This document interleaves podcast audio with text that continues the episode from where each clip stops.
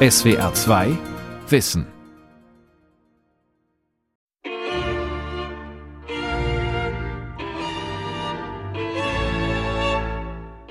Gypsy Kings, feurige Flamenco-Tänzerinnen, der Gitarrist Django Reinhardt mit Schnurrbart, Hut und Zigarre im Mund oder ein Geiger in der Fußgängerzone.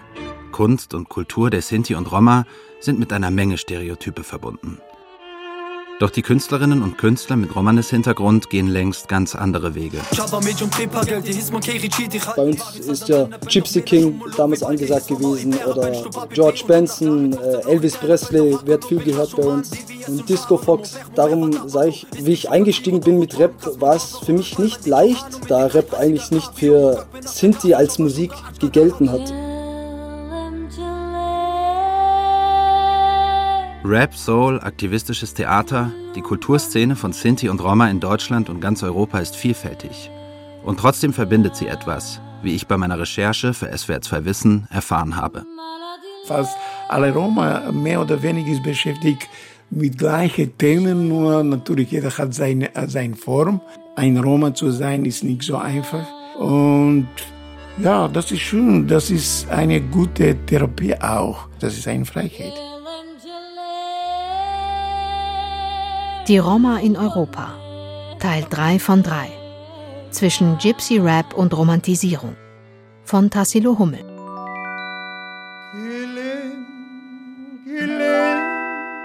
Dieses Lied, Jelem Jelem, haben die Roma 1971 auf einem internationalen Kongress als offizielle Hymne der Minderheit festgelegt.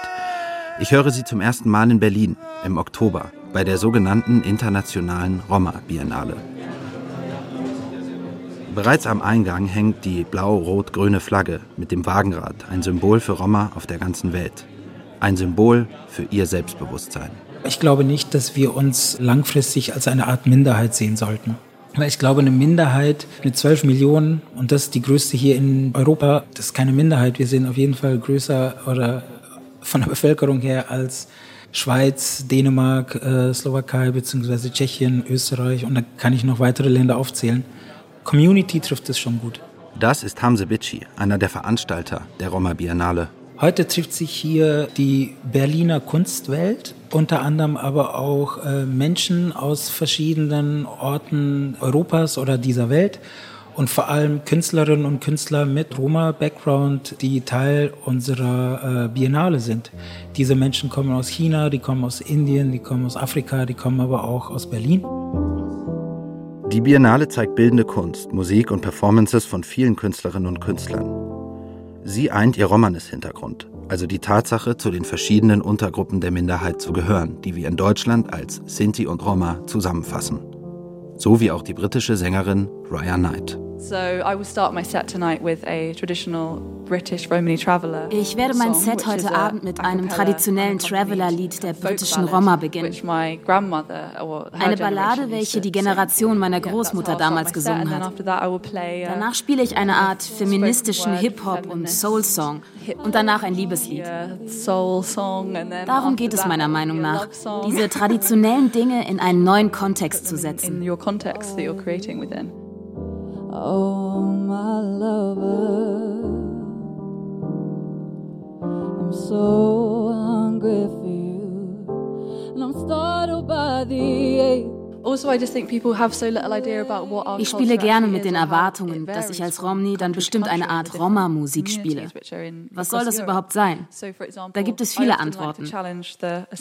Ich finde, wenn ich als ein Romni meine Musik singe, dann ist es deswegen eben Roma-Musik. Auch wenn es sich um Jazz oder Hip-Hop oder Spoken Word handelt. Das ist die neue Welle, die neue Generation. Raya Knight ist 25 und kommt aus England. Sie gehört zur Minderheit der Travelers, auch Romanicals genannt, die seit dem frühen 16. Jahrhundert dort leben.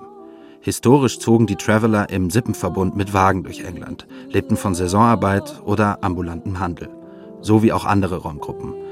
Doch der Begriff Traveler, also Reisende oder Fahrende, klingt heute etwas irreführend.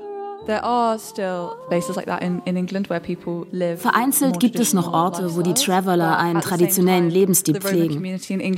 Aber eigentlich ist die Minderheit in England sehr gut integriert, weil wir schon so lange da sind. Über 500 Jahre. Die Leute vermuten uns in einem Wohnwagen auf der Landstraße, umgeben von Rauch und Rosen oder sowas in der Art. Aber es ist wahrscheinlicher, dass du auf einen Rom triffst, weil er dein Doktor, dein Lehrer oder dein Nachbar ist. Ausgerechnet Berlin, die Stadt, aus der der Völkermord an den europäischen Juden, aber eben auch an den Sinti und Roma gesteuert wurde, ist für junge Künstlerinnen wie Raya Knight zu einem Hotspot geworden. Das erklärt mir Anna Mirga Kruszelnicka. Sie ist eine Romni aus Polen, Wissenschaftlerin und stellvertretende Leiterin der Organisation ERIAC, die dank Mitteln des Europäischen Rats die wohl wichtigste Kulturförderungseinrichtung für Roma in Europa ist und ebenfalls in Berlin sitzt. Also Berlin hat eine lebendige Szene für zeitgenössische Kunst, aber darüber hinaus gibt es auch einen politischen, symbolischen Grund, warum wir hier sind. Deutschland trägt die historische Verantwortung für die Vernichtung der Sinti und Roma und dieser Verantwortung hat sich der deutsche Staat gestellt. Hier gibt es den politischen Willen, das Unrecht der Vergangenheit zu korrigieren. Die Bundesregierung ist für uns eine wichtige Verbündete. So ist eine Infrastruktur mit Theatern, Galerien und Förderungseinrichtungen entstanden, verbunden mit der nötigen künstlerischen Freiheit. Interessant vor allem für Menschen aus Osteuropa. Besonders für Roma, die eher progressiv sind oder die eine LGBTQ-Identität haben, ist es in ihren Heimatländern oft schwer, ihre künstlerischen Karrieren zu verfolgen. In Berlin sind solche Menschen willkommen. Nothing about us without us. Das ist der Leitspruch. Er bedeutet, dass Menschen mit Romanes-Hintergrund immer beteiligt sein sollten, wenn es um ihre Geschichten geht. Nothing about us without us ist ein Slogan der Kultureinrichtung ERIAC. You know, centuries long history of Roma in Europe. It was very rare that we had we were in control over narratives and images. Über Jahrhunderte hatten Sinti und Roma keine Kontrolle darüber, welche Erzählungen und Bilder über sie von anderen in die Welt gesetzt wurden. Das gilt für den Bereich der Forschung, die bis heute von Nicht-Roma dominiert wird, aber auch für den kulturellen Bereich, Kunst, Theater und Literatur.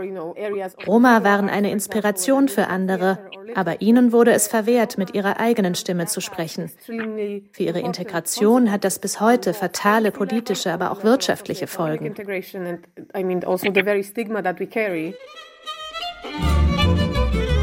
Genau dieses Phänomen hat der mittlerweile emeritierte Bielefelder Professor für germanistische Literaturwissenschaft Klaus Michael Bockdahl untersucht. Europa erfindet die Zigeuner, so heißt sein bekanntestes Werk. Ich habe ihn per Skype interviewt.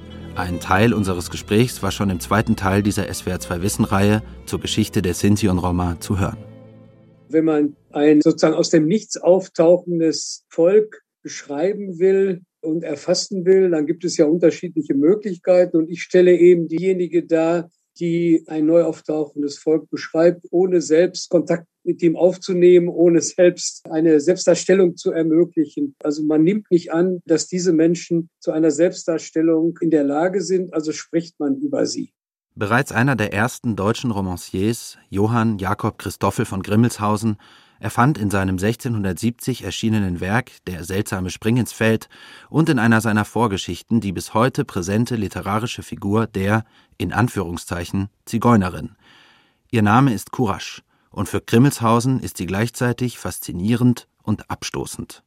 Da kam eine prächtige Zigeunerin auf einem Maulesel dahergeritten, dergleichen ich mein Tage nicht gesehen, noch von einer solchen gehöret hatte, dessentwegen ich sie denn, wo nicht gar für eine Königin, doch wenigstens für eine vornehme Fürstin aller anderen Zigeunerinnen halten musste.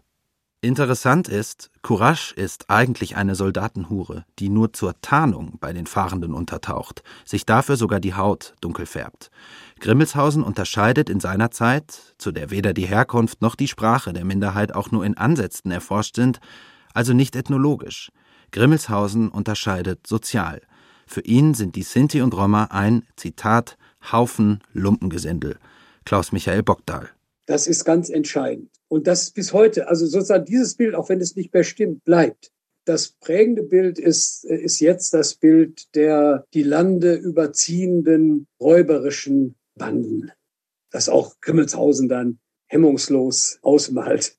Also die, die fragt man nicht. Ne? So. Man weiß alles über sie.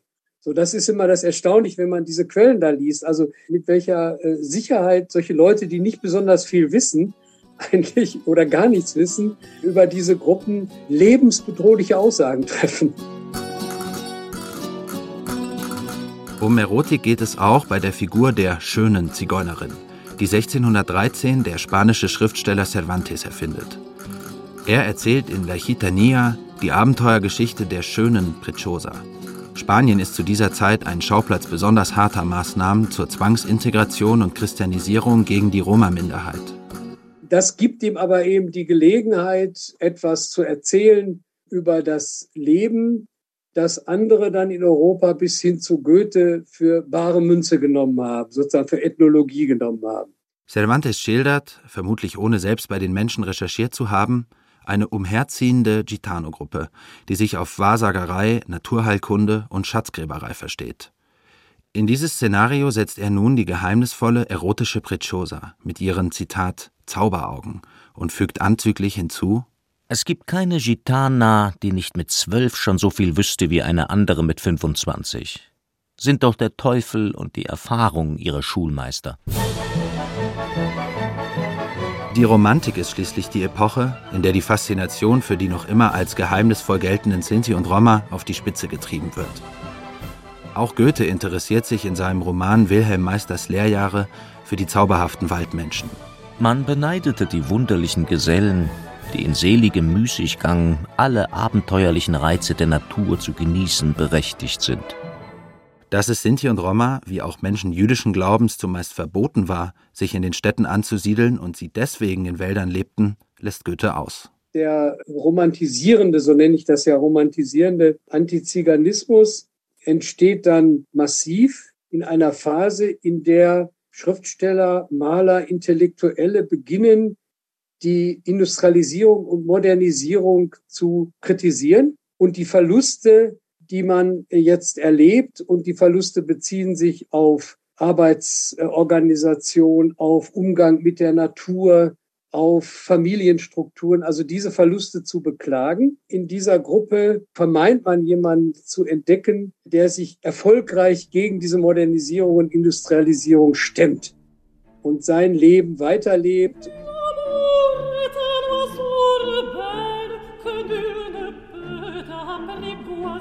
Immer wieder sind es die Frauenfiguren, die beim Publikum besonders gut funktionieren. Victor Hugo beschreibt 1831 in seiner Erfolgserzählung vom Glöckner von Notre Dame die feurig tanzende erotische Esmeralda.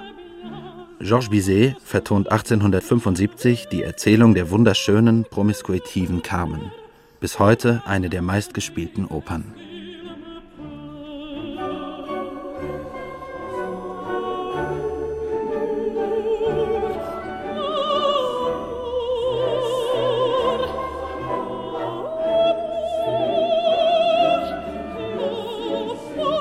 Mit der zweiten Aufführung ist sie zu einem europäischen Welterfolg, kann man sagen, geworden, wurden also allen, allen wichtigen Opernhäusern spielt und hat genau dieses Bild der schönen Zigeunerin, der eigentlich einer femme fatale, dann auch verfestigt und hat zu unendlich vielen Nachahmungen geführt. Aber sie wird auf unzulässige Weise wird dieser Typus verallgemeinert zum Erscheinungsbild der Zigeunerin. Und das ist der Blick, den dann die Mehrheitsgesellschaft auf Frauen aus dieser Gruppe richtet. Man sucht die Carmen und ist dann immer enttäuscht, wenn man sie nicht findet. Doch es gibt auch eine Kunstform, in der das Label Gypsy und Zigeuner positiv besetzt ist. Musik. Ich lese bei meinen Recherchen, schon an den Höfen der Renaissance arbeiteten Sinti und Roma als Musiker und Instrumentenbauer. Und noch heute verbinden viele Menschen vor allem Musik mit der Minderheit. Den Sinti-Jazz im Stil des großen Gitarristen Django Reinhardt zum Beispiel. Oder den Flamenco aus Spanien und Südfrankreich.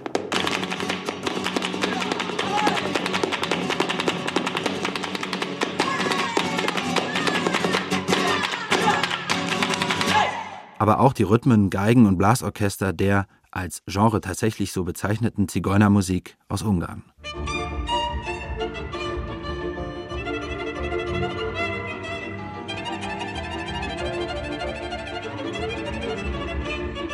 Sehr unterschiedliche Musikstile, die eines gemeinsam haben, ihre Beliebtheit. Bei der nicht so ganz einfachen Suche nach Expertinnen zu diesem Thema entdecke ich gleich ein ganz neues akademisches Fachgebiet.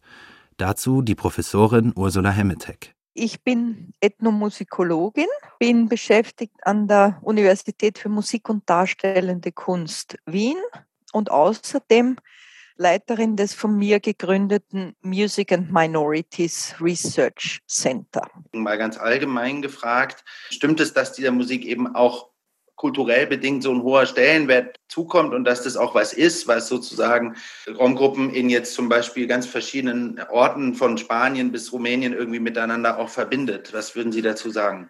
Wir haben auf der einen Seite eines der wenigen positiven Vorurteile den Roma gegenüber, dieses, die Musik liegt ihnen im Blut. Das ist natürlich genauso rassistisch wie die negativen Vorurteile. Und prinzipiell liegt gar nichts im Blut, sondern wenn man ein Instrument erlernen will, muss man es üben. Und das ist genauso für einen Rom wie für einen Nicht-Rom.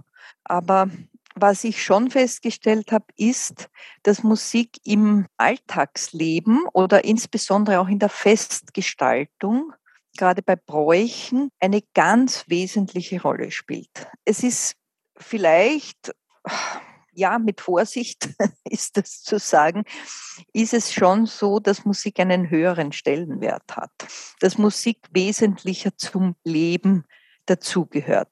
Für viele Romgruppen, so erklärt es Professorin Hemmetek, war das Musizieren schon immer ein wirtschaftliches Betätigungsfeld, auch weil andere Erwerbsmöglichkeiten oft verbaut waren. Und da stellen wir fest, dass viele Angehörige professionell musiziert haben und zwar immer für das Mehrheitsvolk, für die jeweilige Mehrheit. Also sie haben die Funktion übernommen, die Feste zu gestalten und zwar mit jener Musik, die diese Mehrheit sich gewünscht hat. Das heißt, Roma-Musiker waren sehr oft tätig in musikalischen Bereichen, die zum Mehrheitsmusikstil gehören. Sie haben das gespielt, was die Mehrheit hören wollte. Diese Geschichte einer überdurchschnittlich musikalischen Minderheit, die dann die Musik der Mehrheitsgesellschaft aufnimmt, weiterentwickelt und ihr eine neue Note hinzufügt, ähnelt der afroamerikanisch geprägten Musik in den USA. So lese ich es bei einer anderen Musikwissenschaftlerin. Doch die früher verbreitete Ansicht, dass alle verschiedenen Roma-Musikstile auf gemeinsame Wurzeln oder gar spezielle wiederkehrende Tonleitern oder Rhythmen zurückgehen, ist heute widerlegt. Immer diese Wurzeln in Indien zu suchen, ist musikwissenschaftlich nicht haltbar, weil wir nicht wissen, welche Musik die Roma zu der Zeit, als sie aus Indien weggewandert sind, welcher Musik sie ausgesetzt waren. Und die Entwicklung ist ja sehr unterschiedlich gewesen. Die Roma-Gruppen haben ganz unterschiedliche Wege in ihrer Wanderung genommen. Nur die, die ersten Bewegungen sind relativ klar nachvollziehbar, aber dann geht das ja in, in die ganze Welt. Und in all diesen Mehrheitsgesellschaften, in denen die Roma gelebt haben, haben sie selbstverständlich musikalische Einflüsse aufgenommen. Und deswegen sind die Roma-Musikstile so unterschiedlich. Und deswegen ist der Flamenco halt ganz anders als die ungarische Zigeunermusik. Eines haben sie aber gemeinsam. Das Attribut Gypsy funktioniert als Label auch kommerziell. Das berühmteste Beispiel sind die Gypsy Kings oder jüngere Erfolgsbands wie das Barcelona Gypsy Klezmer Orchestra. Ich frage Ursula Hametek, ob es nicht auch problematisch ist, wenn die Roma selbst mit den Stereotypen und Klischees spielen. Ich darf's nicht, natürlich. Aber wenn es die Musizierenden selbst tun, dann ist es zu akzeptieren. Also grundsätzlich ist es eine Frage der Selbstrepräsentation und es ist zu akzeptieren, wie auch immer jemand, der auf einer Bühne steht und Rom ist, sich identifiziert. Und wann immer man ein Vorurteil positiv nützen kann, ist es gut, es zu nützen, denke ich mir, weil es ja letztendlich dem Empowerment dienen kann.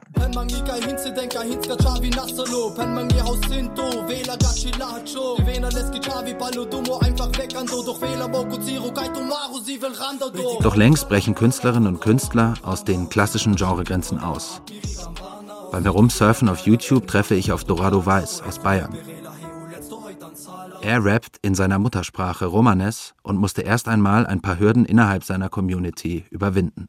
Bei uns ist ja Gypsy King damals angesagt gewesen oder George Benson, Elvis Presley wird viel gehört bei uns und Disco Fox. Darum sage ich, äh, wie ich eingestiegen bin mit Rap, war es für mich nicht leicht, da Rap eigentlich nicht für Sinti als Musik gegelten hat. Und das war für mich schon schwer. Ich habe da schon viel äh, Kritik und sowas bekommen, aber mit der Zeit hat sich das dann alles gelegt und ich wurde dann dementsprechend dann von der Community angenommen.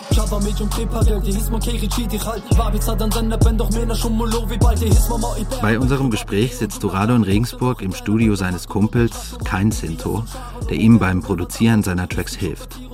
Von der Musik leben kann er noch nicht. Dafür ist die Sinti-Community in Deutschland wahrscheinlich zu klein. Doch innerhalb der Community ist Dorado ein Star. Er verarbeitet Themen, die in der Minderheit wichtig sind zum Beispiel im Track Zen Ruman, Romanes für Erinnerung. Ja, da geht es um meine Erlebnisse, die mir in, in der Vergangenheit passiert sind und das habe ich alles in den äh, Track performt. Also die Verfolgung von die Sinti im Weltkrieg, wo wir verfolgt worden sind und vergast worden sind und dass meine Oma und mein Opa mich auch dementsprechend immer aufgeklärt haben und dass mir schon von klein auf gesagt worden ist, falls ich gefragt werde, von wo ich komme, ich auf keinen Fall sagen soll, dass ich Sinto bin. Dorado verarbeitet auch Diskriminierungserfahrungen. Ich habe gejobbt in äh, einem Getränkemarkt und ich habe da die fristlose Kündigung bekommen, weil Kunden, die reingekommen äh, sind zum Einkaufen, sie sind zu meinem Chef, zu meinem Arbeitsgeber hin und haben zu ihm gesagt, ob er wüssten würde, dass ich ein Sinto bin und von einer Sinti-Familie abstamme und solange er mich äh, da beschäftigt, würden sie da nicht mehr reinkommen und auch da mal einkaufen. Und äh, ja, nach zwei Wochen bekam ich eigentlich schon die fristlose Kündigung, zwei Wochen später. Die Beats, Dorados Lederjacke und Boxerschnitt, die Zigarre im Video, das alles sieht erst einmal aus wie typischer Gangster-Rap. Doch Dorado ist kein Gangster. Er ist ein traditionsbewusster deutscher Sinto, 33 Jahre alt, ein Familienvater, der viel Zeit auf Familienfesten in seiner über Niederbayern und Österreich verstreuten Verwandtschaft verbringt. Rappen ist für ihn ein Mittel zum Zweck, um die junge Generation seiner Leute zu erreichen. Ich will halt meine Kultur, meine Sprache am Leben halten und darum mache ich das ja auch auf Romanes und äh, durch Sinti-Rap schaffe ich es ja auch, die junge Generation zu erreichen und somit auch die Kultur und die Sprache am Leben zu erhalten, bevor sie vergessen wird oder sogar auch ausstirbt. Ich habe mir das Ziel gesetzt, dass ich so viele äh, Jugendliche wie möglich erreiche mit, äh, mit meinen Songs und dass ich ihnen die Sprache wieder äh, näher bringe. Sprache Romanes verbindet die Sinti und Roma in Europa, die ja aus vielen unterschiedlichen Gruppen bestehen und teilweise verschiedene Traditionen pflegen. Um Romanes dreht sich auch das Schaffen von Nejo Osman, ein in Köln lebender Schauspieler und Lyriker. Er ist mehr als doppelt so alt wie Dorado weiß und kein Sinto aus Bayern, sondern ein Rom aus Mazedonien. Beide sprechen, wenn auch mit unterschiedlichem Dialekt, Romanes. Nejo hat mich zu sich nach Hause eingeladen. Im Wohnzimmer rezitiert er aus einem seiner Gedichte. Janes, tu mani penjares. Janesar tu mas arakes, nagyaltesa tu manakares. Mesu muy goyavorba. Und dann übersetzt er für mich. Eigentlich kennst du mich nicht. Du weißt, wie ich heiße? Nicht so, wie du mich nennst. Ich bin gegen dieses Wort. Du rufst mich ohne Erinnerung, ohne Meinung, ohne Gefühl. Du nennst mich Zigeuner. Du rufst und das tut weh. Wächst in mir tausend Bilder, schwarz wie die Rauch. Du nennst mich Zigeuner? Du rufst und bringst um. Meine Mutter, Vater, Bruder. Du rufst und hörst nicht das Wegklagen. Erinnerst mich an die Trauer. Und so kehrt die Angst zurück, als Möglichkeit, dass es morgen wieder geschieht. Nejo Osman kam vor 35 Jahren nach Deutschland. Er ist ein stolzer Rom und verarbeitet die Erfahrungen, die das mit sich bringt, in seinen Theater- und Kinorollen. Er betreibt mit seiner Lebensgefährtin auch ein eigenes kleines Theater, in dem es in fast jedem Stück um das Roma-Sein geht. Für Nejo Osman eine Frage des Nationalbewusstseins. Für mich, wir sind ein Volk. Wir sind ein Volk. Ob die anderen sagen, dass wir sind Minderheit oder weiß nicht, äh, wissen Sie, das ist alles offizielle Sache. Und meine Freiheit ist, dass ich sage, wir sind ein Volk. Wer kann sagen, dass wir sind kein Volk? Alle wir, die Gruppe, wer sind jetzt Kale oder Manusch oder Sinti oder Roma oder weiß ich jetzt, wer ist noch? Jeder hat eine andere Tradition oder Kultur. Das ist ganz normal, weil wir sind so viele Jahre, fast ganze Leben, in eine unterschiedliche Ecke, wo wir haben keine Kontakte und jeder hat seine Tradition gegründet. Jetzt wir haben Möglichkeit. Wir haben jetzt Internet. Früher war kein Internet. Und das ist von uns vielleicht, die anderen haben Probleme mit Internet, aber für uns ist ein großes Glück, weil so wir haben uns nahe gekommen. Auch Nejo streitet natürlich nicht ab, dass die Kunst und Kultur der Sinti und Roma so vielgestaltig ist, wie es die Lebenswelten der Menschen an den verschiedenen Orten eben auch sind. Und doch macht er einen gemeinsamen Nenner aus. Fast alle Roma mehr oder weniger beschäftigt mit gleichen Themen, nur natürlich jeder hat seine, seine Form. Die Roma-Leben ist nicht so einfach. Ein Roma zu sein ist nicht so einfach. Und ja, das ist schön. Das ist eine gute Therapie auch. Das ist eine Freiheit.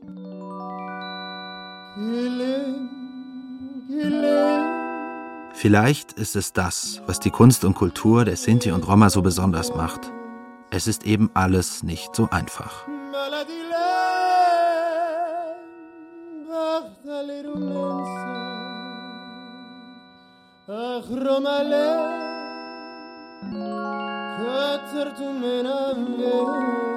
Makarman, Zigan, Gypsy, Gitan, Gitan, Makarman, die alte Sarmange Duka. Nenne mich nicht mehr Zigeuner, Gypsy, Gitan, Gitan. Nenne mich nicht so,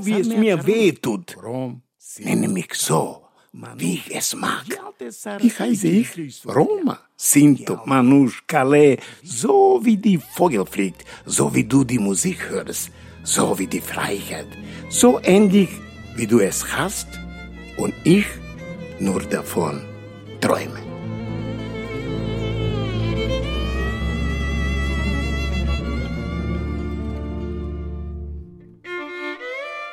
SWR 2 Wissen. Die Roma in Europa, dritter und letzter Teil. Zwischen Gypsy Rap und Romantisierung. Autor und Sprecher Tassilo Hummel. Redaktion Sonja Striegel. Regie Andrea Leclerc. Ein Beitrag aus dem Jahr 2022.